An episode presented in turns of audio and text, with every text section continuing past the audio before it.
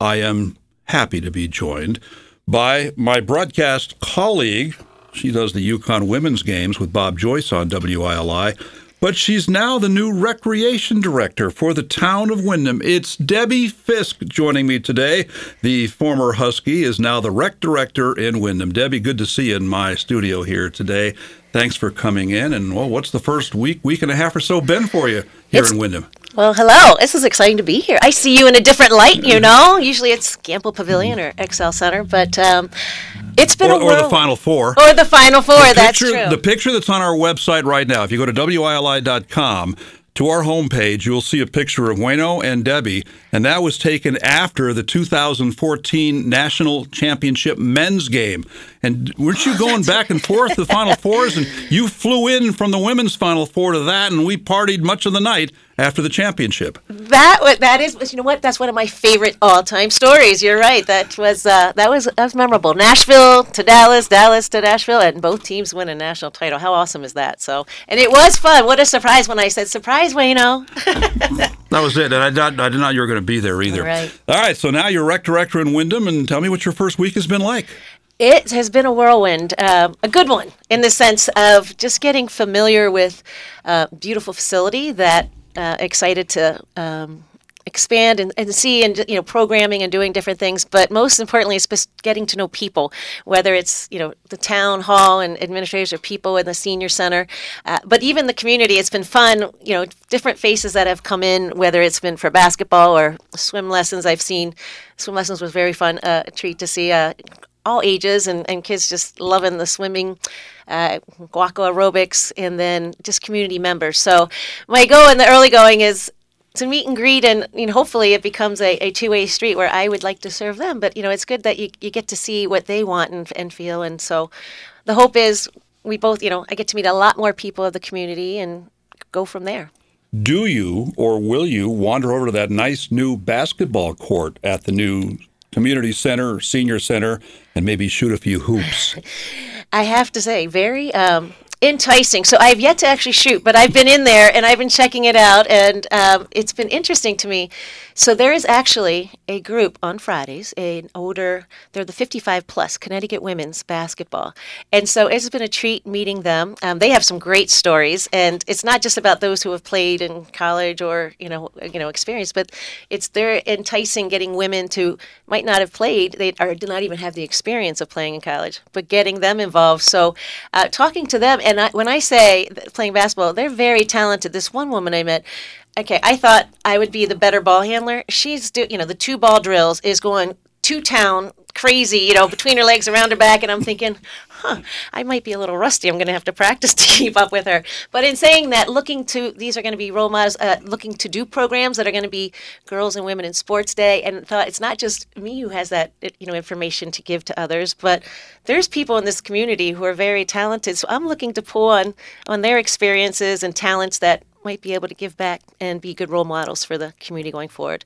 But that said, I don't want to just talk about that group. It's been the after school open play, open gym. So it's the middle schoolers that come in and uh, even some high school kids there. And I had to, right now I'm kind of playing coy with them, but I kind of talked to them a little bit about, you know, they, they think they say they have game and everything. So I'm looking forward to like kind of challenging them a little bit. I am eyeing them up because I'm smart enough to know don't go where you might not be able to, to, to back it up. But I'm looking forward to playing a couple of them, a little bit of one on one shooting. I'm guessing growing up in Red Lion, Pennsylvania, being the rec director in Windham was pretty high on your bucket list on things you wanted to do.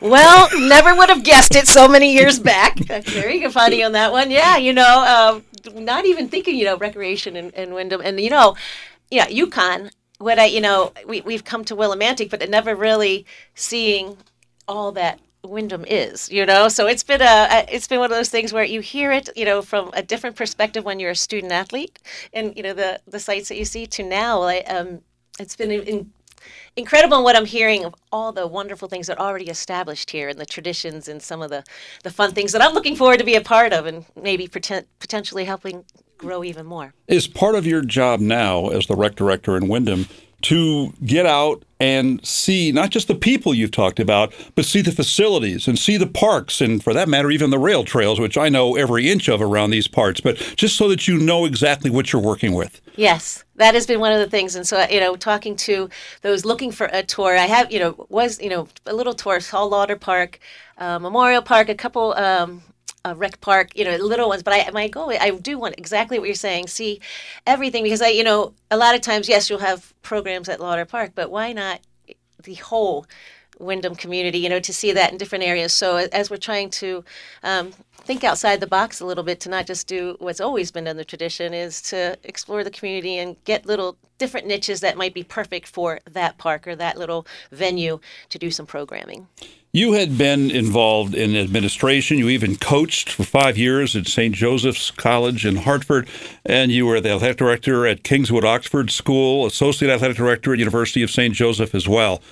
When did becoming a recreation director, like you were for two years in Columbia before coming here, when did you? It's almost like a career change path for you. Yes, you know, um, it's always been you know, higher education for the most part in the early going, and, and I enjoyed that. It was, you know, college athletics, and uh, then even at, as you said, Kingswood, Oxford, and loved it and, and churned it out. And you just do it, and it's fun working with student athletes, whether it's the high school range or the college range, and so enjoyed that and love seeing that growth in the people in the community that you're working with.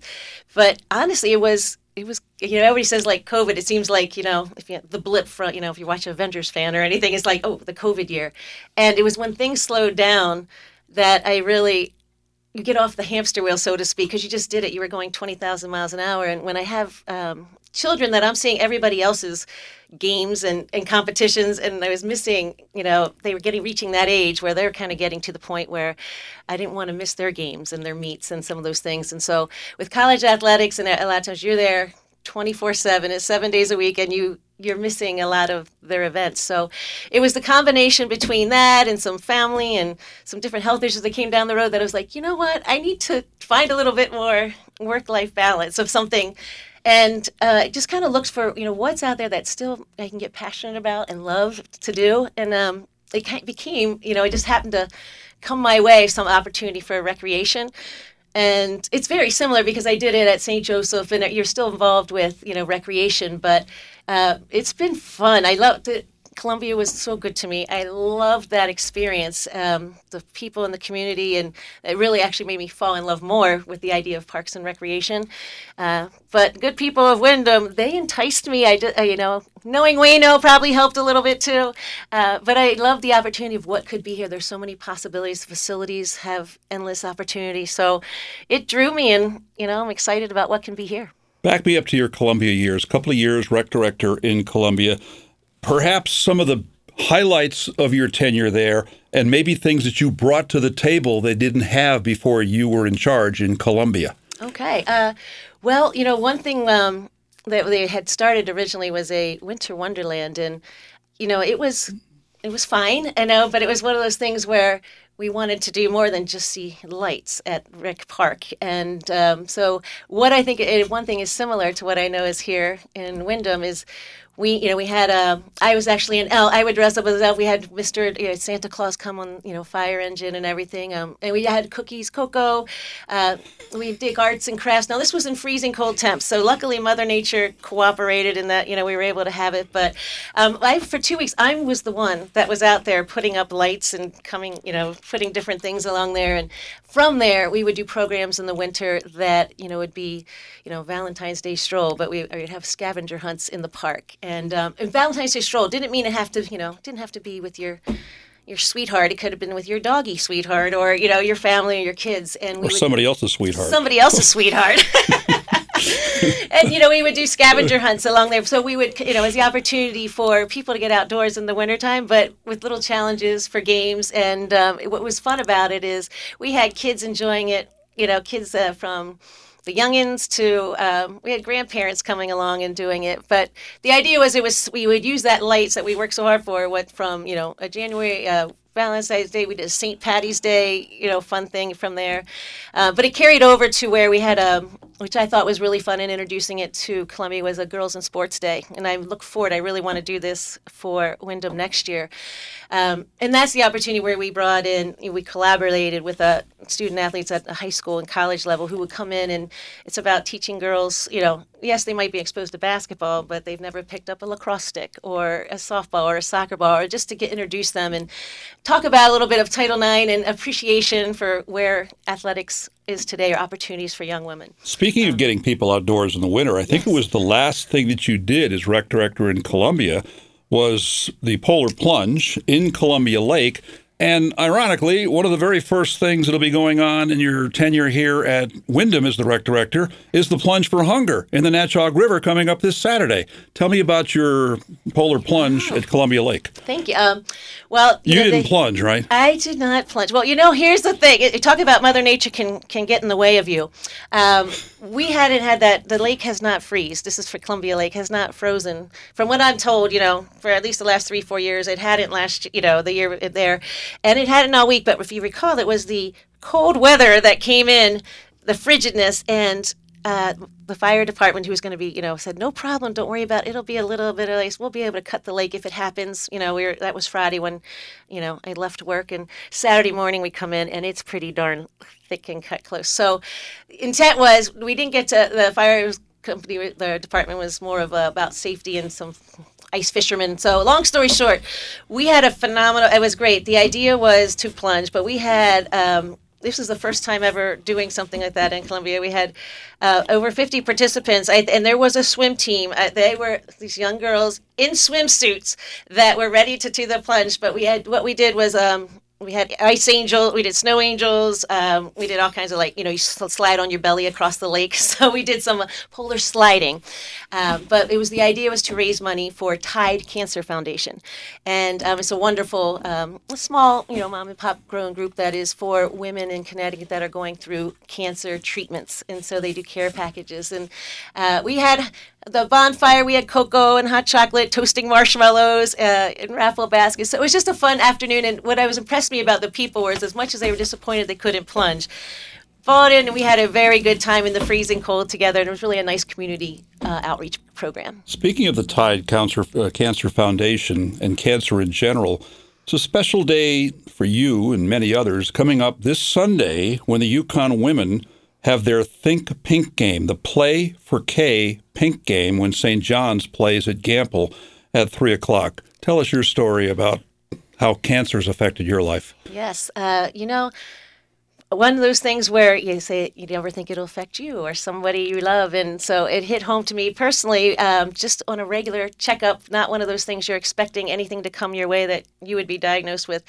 Breast cancer, you're feeling uh, healthiest and greatest, you know, through your your life and feeling in a good place, and you get that call from the doctor that says, "Sorry to tell you, bam, you know, you have cancer," and so. Um, that was a, it was a shock to me and a, a family, and it was one of those things where you're, you know, you figure, okay, what's what are the next steps and how to go through that. So I was very fortunate they caught it early. I was able to go through treatments, had wonderful, you know, family support and people and friends and everything. So um, my story ends really well. Still continuing to do those checkups because you still have to, you know, go through avenues to make sure that you know it stays away. But um, that's even more. I've always been a part of doing programs for our Play for K. We've had, you know, when I was at St. Joe's and KO, we would always do those you know, whether it was October, you know, Breast Cancer Awareness Month, or if it was for Play for K.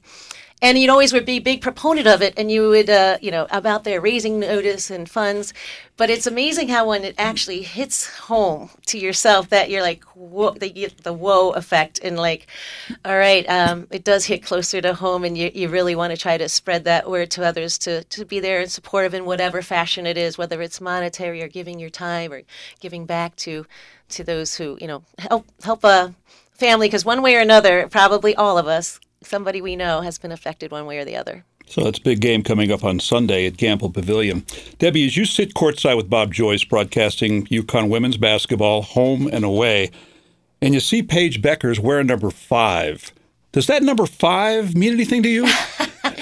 I love number five. Yeah, that's my favorite number. Number I played in. Um, like to say, you know, I represented it really well in the early days. However, number five has taken a whole new level of talent. So, you know, I think most people remember five from Paige Bueckers and will not go back to remembering me as number five. But uh, some of us will. Uh, you know what? I have to say, I have met. There's some p- wonderful people coming through, whether it's been, you know, Columbia, here in Windham, and they're like, I remember when, and they'll tell me the story, and I'm like, wow, you really are a long-time fan. and it's been fun. So there are some. I mean, we're, we're getting further distanced, but. Who else wore number five at UConn? Because that number had a resonate because that's the number you wore. It's not just Yeah. Paige. Yeah. Everybody else? Well, I, it was Kim Better, right? If she was Kim Better me. was one of them. Okay. and I- Maria Conlon, Conlon, Caroline. Doty, Crystal Dangerfield. Okay, so I would actually I can't believe I didn't remember Dangerfield because I loved, you know, Crystal the little uh, you know Spitfire, um, but Caroline Doty too because I know that was one of Bob Joyce's favorites, so he always let me know that. I'm surprised he didn't retire number five after you were done playing. right? I mean, come on, Should be up for the prowess, Raptors, the whole know? thing. Yeah. well, in your career at UConn, you averaged three points a game, two rebounds a game, 3.5 assists per game. And by the way, how many of those assists per game came to, oh, maybe the big inside there? Kerry Basco. Kerry Bascom. Yeah. At time, uh, for a long time, she was the career scoring leader at UConn. Yeah, she was our first All American, and you know, it's funny that our team, if um, you know, when when we were when uh, you know early years of Gino's career in recruiting, you know, you looked at us, and you know, our starting five, we were not intimidating, and even Kerry Bascom, who was our, our, you know, became our All American and do it very talented, but again, she stopped at six foot, uh, six one, so it wasn't that we had any you know massive height in there, but for somehow I think you know Gino uh, knew how to he had each of us had our roles. And again you, my numbers are not impressive you know I was a starting point guy for four years because he said this is what i want you to do. You get the ball to the all-american down low. You get to the great shooter on your left or laura lishness on your right and that's your role. You play great defense and find a way you know. And my option was if there's five seconds on the shot clock you're allowed to shoot.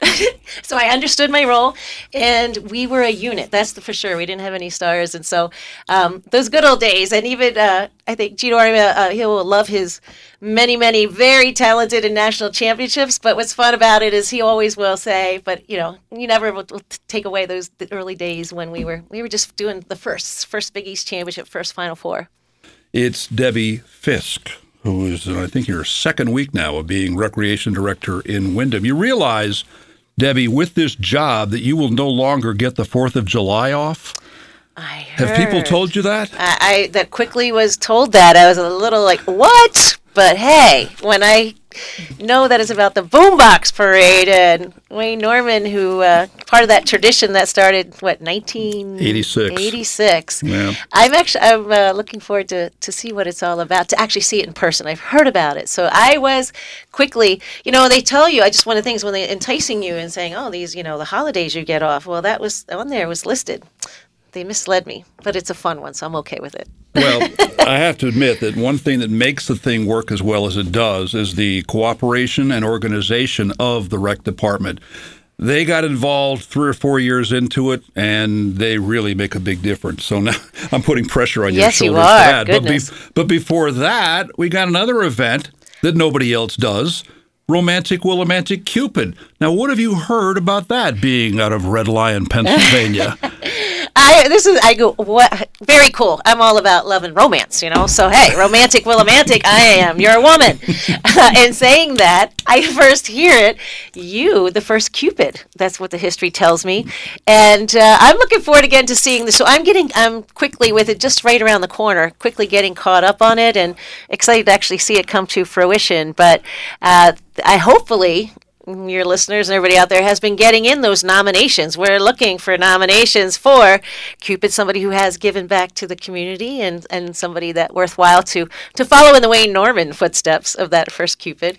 So I heard that's going on there, and then eventually soon, um, you know, uh, on Valentine's Day, that Cupid for 2024 will be announced, and uh, I look. I would. I'm curious to get another way for me to meet some community members, and I will be tapping into this Cupid to say, hey, let's work together to make some more recreation when I got programs. it in '82, Debbie, they said it was going to someone who does a lot to promote the positive image of Windham.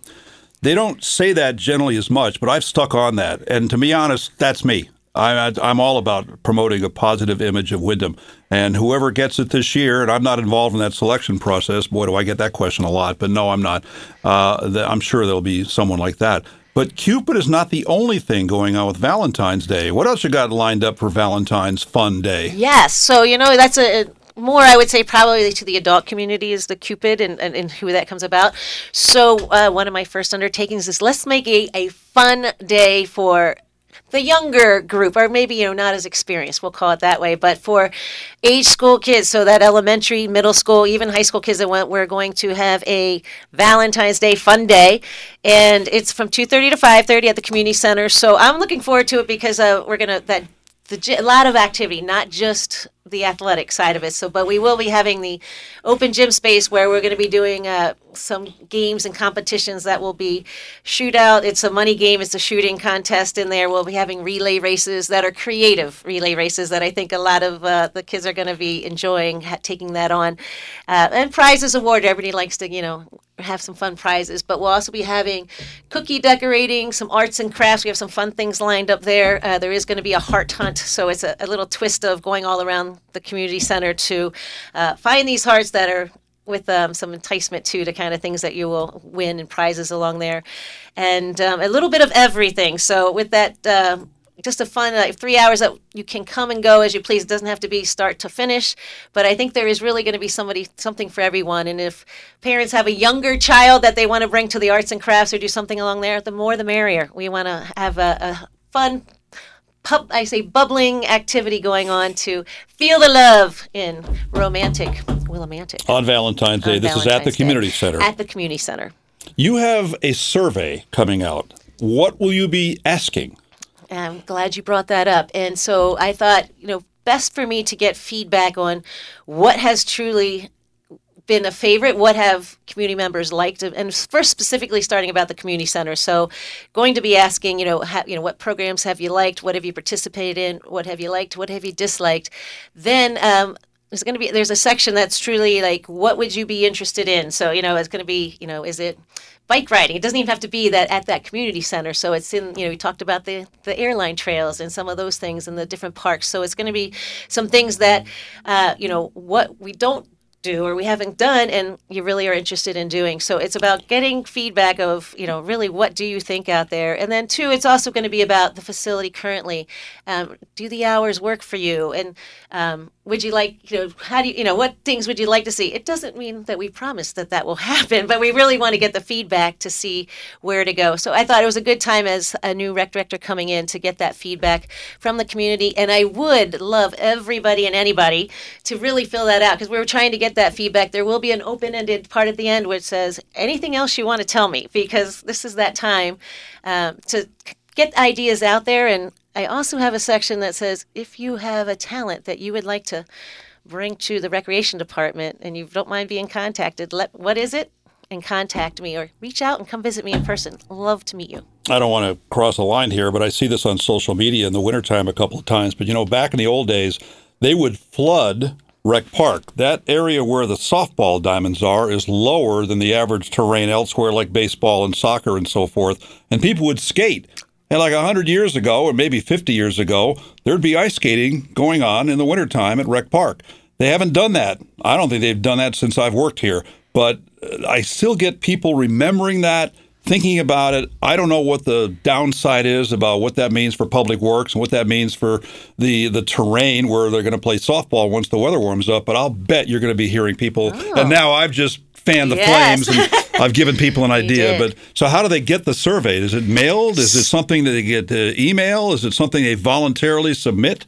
Oh, wonderful. Okay, you're you're on a roll here, help helping me out. So, it will be on the website, and it will be in Spanish and English to the availability, so you don't have to worry about like trying to figure out my handwriting or something, you know, along there. Uh, we will be having on our social media, which will be our Instagram and Facebook, um, just ramping that up because there's been some glitches in that, so we'll get better at you know spreading the word out there. There will be, um, if you come into the community center, we'll have um, you know that QR code that you can just put your phone over it and you can do it that way. Um, so we're trying to hit different avenues along there. So if you have other suggestions for me on that way, we you know we'll uh, welcome how to spread that word and get it out there for others to take a look and respond. Now the Windham Rec Department has a Facebook page. I see it on a regular basis. Mm-hmm. Who updates that now? Is that you're doing? Well, it has been kind of um, you know it didn't act just because there's been you know and uh, a period of no one at the rec center. So that changing, and so that will be me. I will also have once we get it going. It seems um, glitches. You know when you have transition that my email doesn't work with something and this and that. So we're kind of getting those glitches out of there. But I think you will also see that get revved up a lot more because we, you know, what what's happening and what's going on. Even if it's not about a new event coming up, that here's what's going on and come see us and enjoy. So now, when there's a UConn women's home game at Gampel on a weekday do you just leave the Windham Community Center and go right up 195 and go right to work with Bob Joyce? Is that how that works? You're exactly right. so that's I go not too bad, and so you know get to put a little more, you know, a couple more hours in until game time. But on Saturday, I actually did that. It was a late game, if you recall, the Notre Dame game. Boo. But uh, in saying that, um, less said about that game, the better. Yeah, exactly. Moving on from that, but that you know uh, came in Saturday. Just it was fun just to see the uh, opportunity that I was actually got to see some of the, the rec hoop youth hoops going on and different things. But that was I took opportunity of that. I said, all right, well, you know what, we'll kind of you know work through that and then head up to to Gampel Pavilion. Yeah, let me ask about that Notre Dame game uh, from a standpoint of the big picture with UConn women's basketball. That when you get a clunker like that, you got to talk people off the ledge. People are going, oh my god. But the fact that there are so few of those clunkers, I'm talking 30 plus years since Gino's been the coach there, what does that say about the program? That, that, that, it got the attention because it rarely happens. Exactly. That that's the bottom line. And you know, early on in the season, you know, the, the three losses and people were having a, a conniption, but they were the top five teams in in the country at, at one point. So you're losing to top notch programs that you know, UConn with the, the, injuries and different things weren't, weren't quite matching up. They, you know, there's just certain things that you know it's all right in the big picture, and it early it's November, it's December, it's not a big deal. But the Notre Dame game, it was nice that they had that kind of the atmosphere, awesome at Gampel Pavilion. I mean, every not just the every says the student section, it was the whole place rocking. So way to go, fans! Uh, it was definitely a sixth man in there, and they they tried to will it. You know, they they got the the women to come back and put a good force on, but in the end, you know, Notre Dame just they did everything they had to do. You had the talented Hidalgo freshman, and um, they had the, the answers that UConn didn't quite have. But again, as you're saying, it's a measuring stick, and it's in January. So uh, if you remember back in history, and I know you're very good with that, but there was a time where uh, you know, year UConn lost three games to Notre Dame in one season. And they ended up going on, and they won more, lost more games, but those three games, and went on to win a national title. So you never know. Now, even though the Huskies shorthanded this year because of the five players that are out with injuries or so, you can speak to this. What a master motivator Gino is. He has a knack, among other things, of being able to turn a negative into a positive. What will he do with this team based on what happened on Saturday night to make sure that that doesn't happen again down the road? Right. Yeah. I couldn't agree with you more. It's amazing how adapt, adjust, tinker, push buttons that's not even basketball minded. Yeah, or I should basketball X's O's. It is about the, the mental mindset and how, you know, there's been said at times where, you know, he's he's hammering you, hammering you, hammering you, but then he knows the right times to build you up, build you up, build you up. And so I suspect, you know, he's going to go at him a little bit in saying, because they're in the stretch of some Big East games and knowing you can you know, saying like going against Xavier or anything where you know the mistakes you make they they don't expose your weaknesses. So he's going to be going at what those weaknesses are and say what's acceptable. You know, we're not going to settle to just get the W for these games. He's always wanting to get more out of it. But I think he'll be doing the the mentality of we're okay. I this is what we I know what we need to do. We've been here and done that. So you're going to put in if you're willing to I think he always uh, his thing is like I'm going to tell you what we need to do. This is what we're going to do, and we can get where we need to go if you're ready. If you're ready take us on, and a lot of times it's uh, it's the way he goes about it, or it's just certain things that he does that you know, for the most part, you're responding, or maybe you're not buying into. UConn basketball. You know, Debbie, I gave your career stats earlier, and they don't blow your doors off, but I did not finish the topic, and you are still number eight on the career steals list, 275. Nykesha Sales number one at 447. But when you graduated, you were number one. You were the career steals leader at UConn. You were number three on the freshman single season steals record, number 10 on the senior single season steals record. And again, when you left, you were number one in both those categories. So there's the equal time that we right, talked about you. earlier. now, you were the point guard on the first Final Four team at UConn. What are your memories about that season and memories about that NCAA tournament with the trip to the Final Four in New Orleans? Ah, you know what?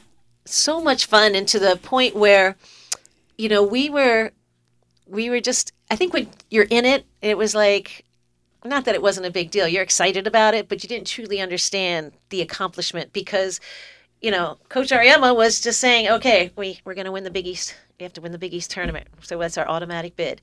Then we're going to go and do like he. This is what you do. This is how you're going to do it. Okay, here we go, and we would just follow and do it. I think because the naivety, we were, you know, the idea of like, okay, it's what we do, and then when you actually win that Elite Eight game, that I don't know if he really. I mean, we were just kind of like he told us, okay, we'll do it. You know, that's the upset of uh, NC State was in there, and a couple of there's that we Elite were- Eight game was Clemson. Clemson was that was NC State before that I think Yeah, that was the Sweet 16. 16. and it was that we had I think most people again you look at our lineup they don't they had no expectation of UConn getting to that final four but the ride was fun it was first for everything and we were enjoying it I think we you know you don't feel pressure but when you get to that final four you know it was more of wow we did this and I think mentality is now good or bad for the current players is like yeah so what? You got to the final four. It's all about winning championships. But our experience and i think coach Auriemma will say to this day you know that the raw beauty of, of a first time and media following us i mean now it's you know it's not a big deal. It's you know espn and everybody they're all over the place. But for us we can't we're walking down bourbon street and there's cameras following us wanting to know you know what do you think of the game or what are you taking in the atmosphere and doing that and so um, it was a little different yes we'd had a game or two on NESN or those things but we hadn't really had that national recognition and that was the first time And then in the Final Four, you lost to Virginia, which was a top seed, 61 to 55, and then Virginia lost to Tennessee in overtime for the title. But that Virginia team featured Dawn Staley, now the head coach of number one South Carolina, and current UConn assistant coach Tonya Cardoza. Do you ever talk about that with Tonya? About how they beat you in the Final Four? yeah and you know um, and i think well at different times because we'll have some reunions or you know some you know you kind of the, uh, the old timers get to go back and we have some fun together. And we're always i think even gina said this like we realized too late oh wow we could win this game. Like you know like oh you know we you know all of a sudden there. And it was a two point game with you know under a minute to go before it was one of those uh errant wasn't my pass by the way cross you know simple cross court passes that Con- Tonya Cardoza steps in front and goes in for an easy layup and all of a sudden it's a four point game and you gotta you know you foul and everything but um I say, how do you bring back the enemy, right? I mean, a chance that to go to, to onto the championship game, but uh, I think Tonya just laughs it off, and you know she has has fun with it. But um, it's always how we talk about. I Kerry Bascom will tell the story because she picked up our, you know, our All American, our our best player, and gets two, you know, real crazy fouls called in way back, you know, the ninety foot mark at the other end, and you know, just we're like, what the heck? So we have certain officials we talk about. We don't like who are still roughing today. And, but that's just you know the reminiscent of when we get together we're like yeah you know telling stories and everything.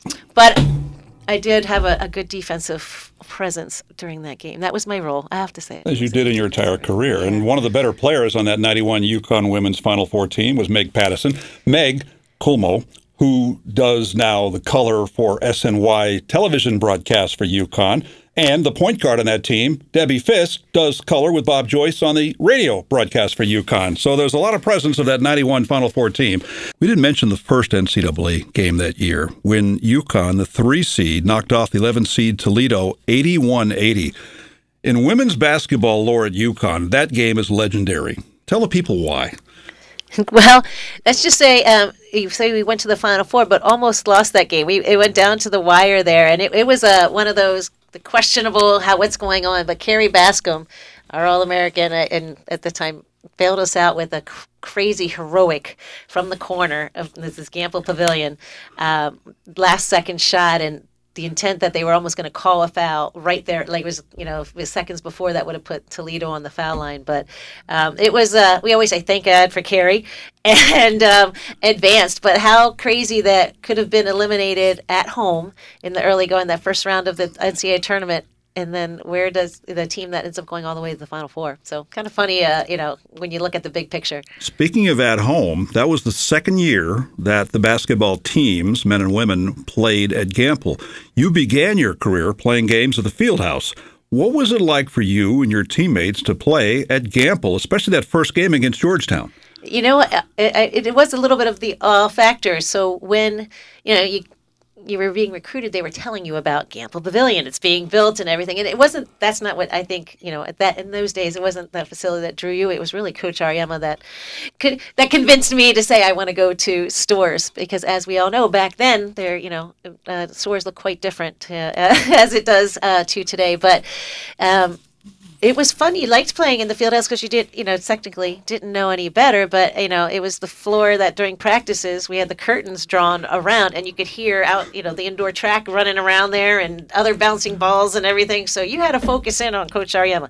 Not that you'd have difficulty in that because he drew you in, whether you know you wanted to pay attention or not. But in that, when we were able to move over my sophomore year to Gampel, um, you know, the yeah, all of a sudden you're like, wow, the lavishness of the locker room, which compared to today is not lavish, but it was lavish then. Uh, and then the play in, in that in Gampel, uh, it was it was a pretty awing, you know, effect on that the first game, just because the lights, the stand, everything just right on top of you, and it was definitely uh, what we I think for us it was uh, exciting. You know, it was just part of the step and one that it seems that. Um, was the right move for you know UConn so far. From what I hear, serious there's a hard, long time that they were waiting for a Gampel Pavilion. And here's the theory I have about how the women's program grew.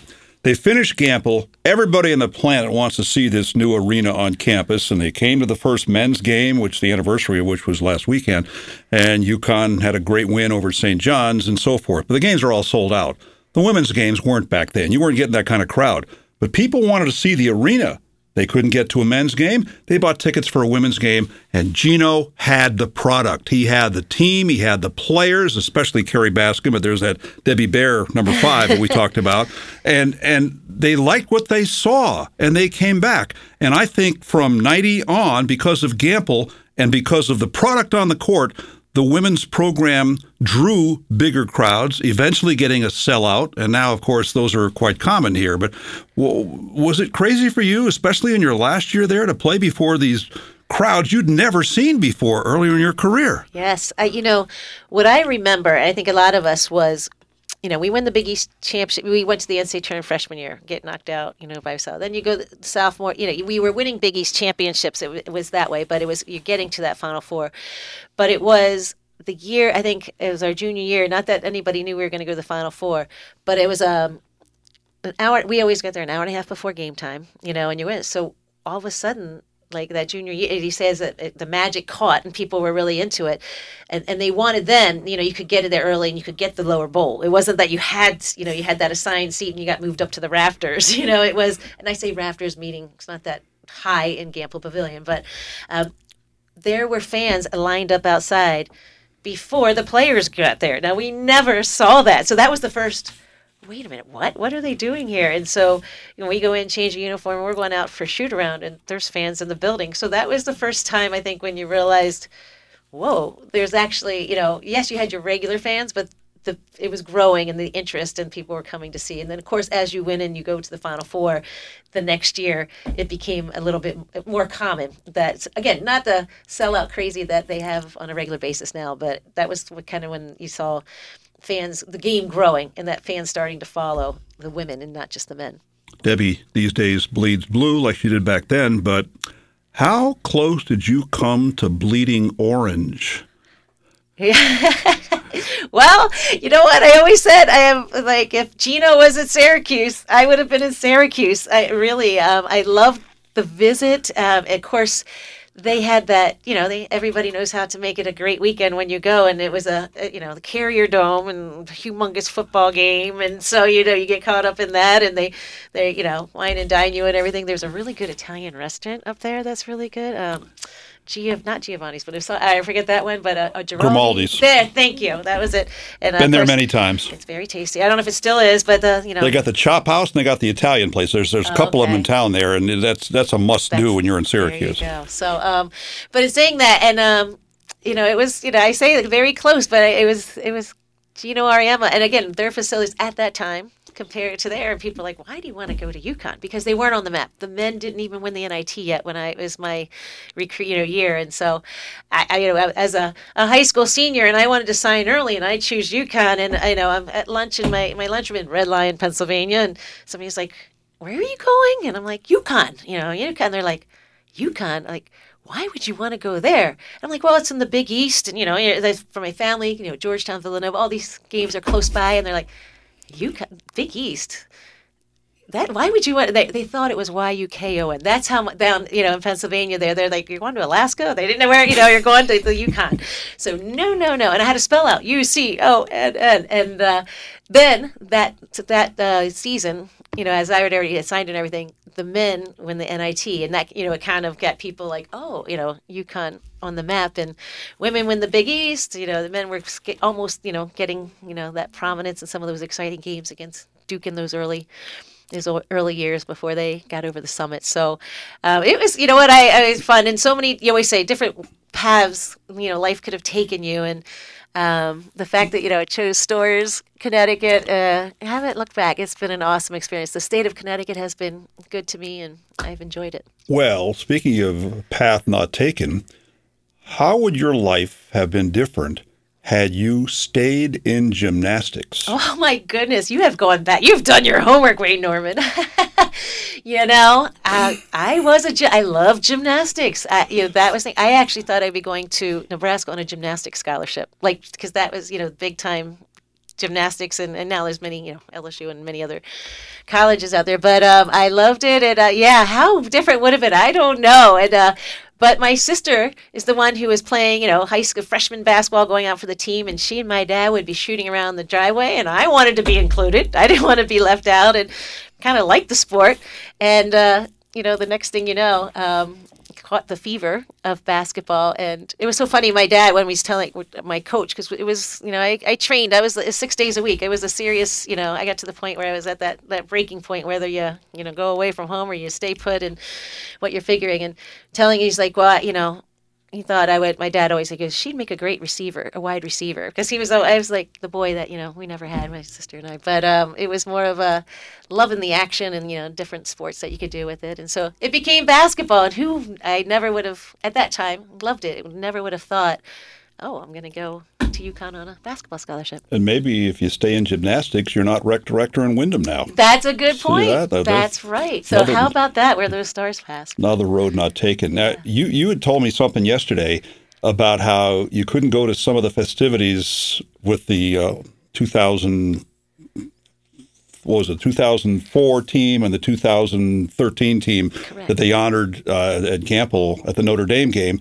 because you had a family responsibility involving your kids. Tell me about your kids and what they do athletically now, or are they following in mom's or dad's footsteps? That's right. Well, uh, that was you know my my youngest Jackson. Um, he actually had a basketball game. He actually it's funny. He he's a he loves basketball. It's he's a humongous Celtics fan. Um, so he's on the uh, the smaller side, and I'm like, hey, you know, I've always been the the smaller, you know, the smaller one when you when you go into the basketball arena. But um, so he loves it, uh, humongous fan. But he has found success in cross country, track and field. So he does indoor track, so he's been able to do because of the season and how he's going that route. But um, he loves to play basketball too, so he picks up rec basketball with Glastonbury, and I, I love to see him out there because he is he's the the feisty, you know, the little guy that just like is all over and defends and goes in with rebounds and you know, even though he's going among the trees. So he's it's a fun level. It's not you know that when you have like you know um, when you look a conference on the title line or anything. But Does he wear number five? you know, I like when so he has the choice. So I, you say about the number. My daughter, who's a basket, she will. She played basketball. She was big time soccer, and now into field hockey is the route. It's funny how soccer was gonna, you know, soccer's her route for college, and um, the COVID whole COVID story, where you know you couldn't play high school sport, everything was kind of array. And so as a freshman, I said, just go play. She was playing for Oakwood. Couldn't you couldn't play high school soccer because of the rules and everything. So just play a sport so you can get involved in your your high school. And I figured, you know. Volleyball or just something that you could get started. Well, her freshman year, she goes out and you know makes the varsity field hockey team, and we were balancing trying to play soccer and field hockey in the same season. But the fact is, she fell in love with it, and now that's her her route where she's you know going a different direction. But I bring up the number because, well, she wanted you know, five because of mom. Dad was uh, you know number ten eh, with soccer. He played at UConn, and so she now is number fifteen because she wants to pay. It says like that way it works for both mom and dad. So there we go. We get the five in there. And let's wrap things up by talking about Dad, who was a soccer player at UConn, but you guys weren't dating at the time. You were both playing. So how'd that come about? I know, right? It's kind of weird. I I told him, you know, if you could have met earlier, you would have saved me a lot of bad decisions. but it's saying that, and he says no. You know, as we say, timing is everything, right? But um, it was post. He was finishing up his master's degree, and it was through it was through friends. It was a homecoming weekend after, you know, way past our graduation. Our graduation years. You just knocked And over her water I mug did. there. Oh my goodness! And uh, We got paper towels. there we thank goodness, and I'm glad there wasn't any electrical equipment here. But it was kind of fun. It's through uh, through various uh, friends, and you know, you connect afterwards. A UConn connection. So we are the uh, UConn. You know, you, those things they send out about if you connections and romance through UConn. There you go. Tor Fiske, good soccer player at the University of Connecticut, and good job marrying Debbie Baer, the pride of Red Lion, Pennsylvania. Now the recreation director in the town of Windham. Debbie, this was tons of fun. Thanks for coming in. And now you can just walk across the street and go to work. That's right. Yeah. Exactly. Debbie Fiske, our guest this morning on 14 WILI Willimantic and 95.3 FM.